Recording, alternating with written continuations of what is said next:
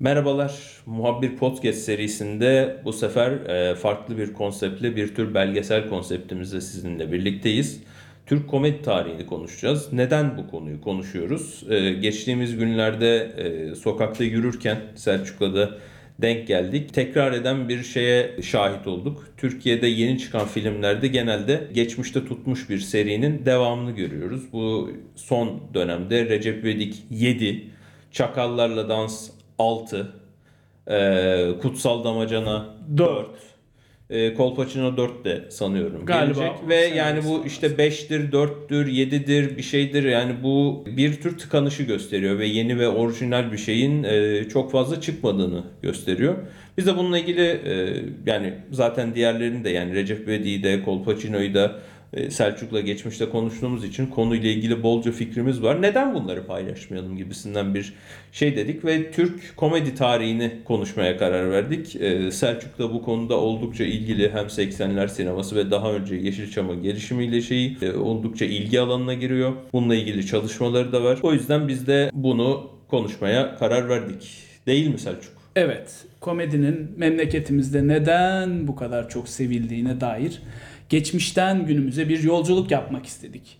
Bu komedinin bizi nasıl etkilediği, geçmişte nasıl yapıldığı, günümüzde neden bu kadar ilgi gördüğüne dair yaptığımız ufak tefek araştırmalar, fikirleri sizlerle paylaşacağız. Hem 3 de- he- bölümlük bir podcast serisi olacak hem de bu. Hem de bedava. Evet.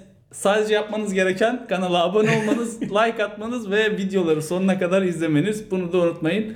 Yani daha biz size ne yapalım? Bedava Evet. hizmet be. Aynen öyle. Hizmet ayağınıza geldi. Aynen öyle. Mansur Yavaş gibi çalışıyor. Aynen. Nasıl başlamak istersin? Nasıl başlamak isterim? Aslında komedinin bir geçmişine baksak e, iyi olur gibi geliyor bana. Türkiye'deki komedinin yani Amerika komedisine ki 250 yıllı 300 senelik bir tarihi olduğu için Amerika'nın çok bir komedi var mı ondan öncesini bilmiyorum. Şeyden başlamam gerekiyor gibi geliyor bana. Nasrettin Hoca'dan başlamak lazım gibi geliyor bana. Çünkü e, Türkiye'de komedi denince özellikle çocuk yaştan itibaren bizlere öğretilen Nasrettin Hoca komedisi, Nasrettin Hoca fıkraları akılla geliyor. Ki benim aldığım hayatta hatırladığım ilk kitap, doğru düzgün okuduğum ilk kitap Nasrettin Hoca'nın kitabı da fıkraları kitabıdır ve çok iyi bir şeydi. Hani böyle saçma sapan bir basım değildi. E, bayağı üzerine çalışılmış bir eserdi. E, onu okuyarak aslında benim komediye olan ilgimi de bir nebze e, o etkilemiştir diyebilirim. E, Nasrettin Hoca'dan başlayabiliriz diye düşünüyorum. Kendisi aslında dönemin temeli diyebiliriz ya. Yani temel dediğim e, Karadeniz fıkralarında sürekli e, atıf yaptığımız temel gibi yani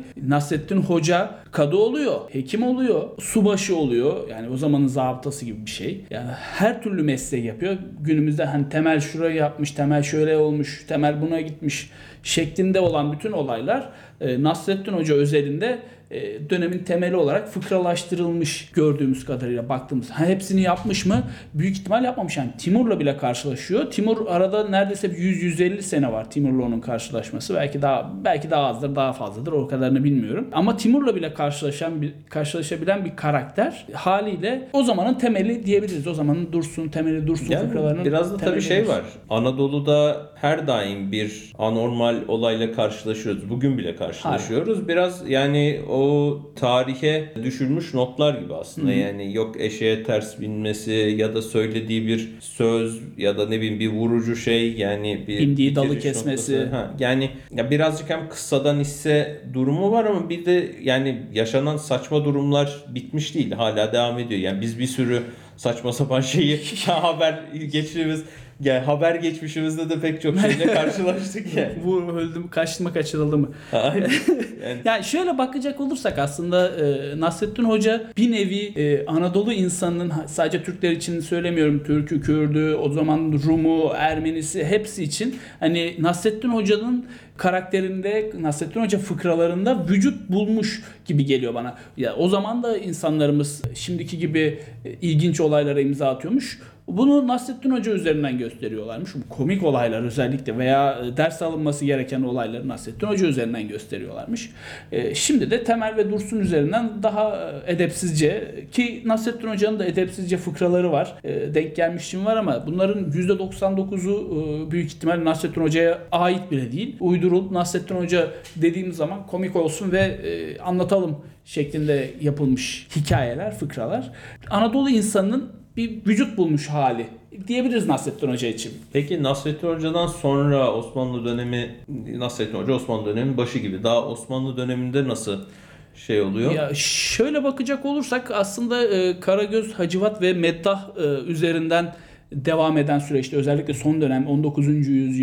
yüzyılda tiyatronun gelişmesiyle beraber meddahlığın daha da yayılması, Karagöz Hacivat'ın daha fazla oynatılması gibi e, konular ele alırsak Nasrettin Hoca'dan Karagöz Hacivat ve meddahlığa e, kaymış diyebiliriz. Ha Karagöz ve Hacivat daha eski hatta Nasrettin Hoca'dan bile daha eski ama yükselişini bana göre 19. yüzyılla e, sağlayan bir olgu. Çünkü tiyatro özellikle Osmanlı'da e, biraz geç gelmesine rağmen yükselişe geçen bir sanat dalı. Karagöz ve Hacivat tam olarak tiyatro olmasa da e, tiyatroların çoğalmasıyla beraber e, Ek Karagöz ve Hacivat'ın da çoğalması normal. Şu var ve yani Avrupa sanatıyla kıyaslarsak bizim komediyi yani oradaki tiyat teatral oyunlarda şeyler de hep bir sahnede yaşanıyor. Yani böyle bizdeki ama çok daha halkın içinde. Yani Kesinlikle. böyle bir avluda, bir meydanda, bir e, ortada oynanan bir şey var ve çok daha halkın içinde ve e, çok daha böyle bir na- nasıl diyeyim yani çünkü bir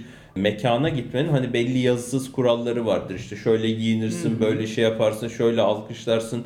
Şimdi halkın olduğu ortalık bir yerde çok daha az kural var ve herkes çok daha Rahat. spontan bir şekilde katılıyor ve çok daha halkın içinde. Şimdi halkın içinde olduğu için neyin gerçek, neyin şey olduğu bence biraz e, hatlar karışabiliyor. Çünkü yani tiyatroda sahnede izlediğim bir şeyin e, gerçek olmadığını biliyorsun. Yani orada çünkü bir sahne var, bir dekor var, bir şey var. Oysa ki burada çok daha gerçek yani. Birisi çıkıp bir taklit yapıyor, bir şey anlatıyor.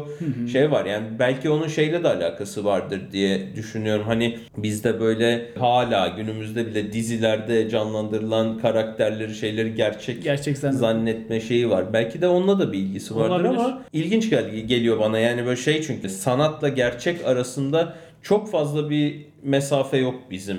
Ne komedi kültüründe ne tiyatro kültüründe. Yani sanatı e, gerçek zannettiğimiz çok fazla konu var. Yani bunu şeyde hatta Avrupa yakasında Selim vardı, piyanist Selim.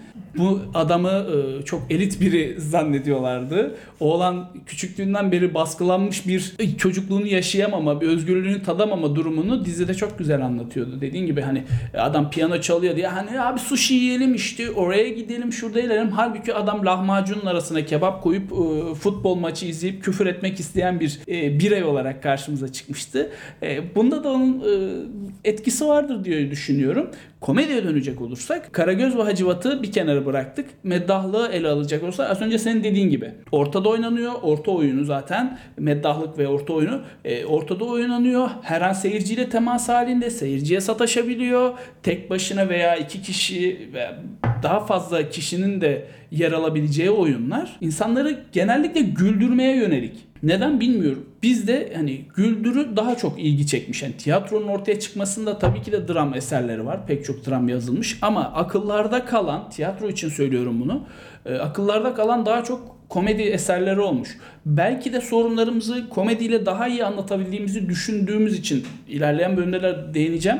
Anlatabildiğimiz için sanırım komedi daha çok ilgi Ya bir de görmüş diye, diye o yani bir doğu toplumunda hiçbir şeyin böyle direkt olarak söylenmesi yok. Yani Evet. hep bir dolaylı yoldan söylenmesi muhabbeti var. Yani bir de sonuçta e, bir imparatorluk, bir padişahlık yani bir otoriteye karşı bir sıkıntını direkt olarak söylersen başına gelebilecek işler problematiği var Evet. ülkede her zaman için yani bitmeyen bir şey o Türkiye'de. Bu yüzden de böyle dolaylı söyleme, komediyle söyleme yani yani bir sıkıntımız var ama ne olur kelleyi uçurmayın şeklinde. yani mesela Nefi'de de öyledir. Hani adam divan şairidir ama hani en söylemek istediği şeyi e, şaka yollu, dokundurmayla söyler. Hani direkt söylemez ve sonunda kelle gider mi gider. Gider. Ee, Yani, yani. Yapacak bir şey yok. Ama e, Kral affetmiyor. affetmiyor. Kral Burak Yılmaz affetmiyor orada.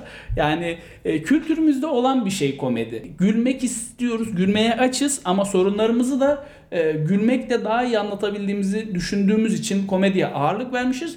Bunu e, devam eden süreçte hani meddahlıktan Cumhuriyet dönemine, e, Cumhuriyet döneminde de sinemaya doğru aktarmaya çalışmışız bir nebze.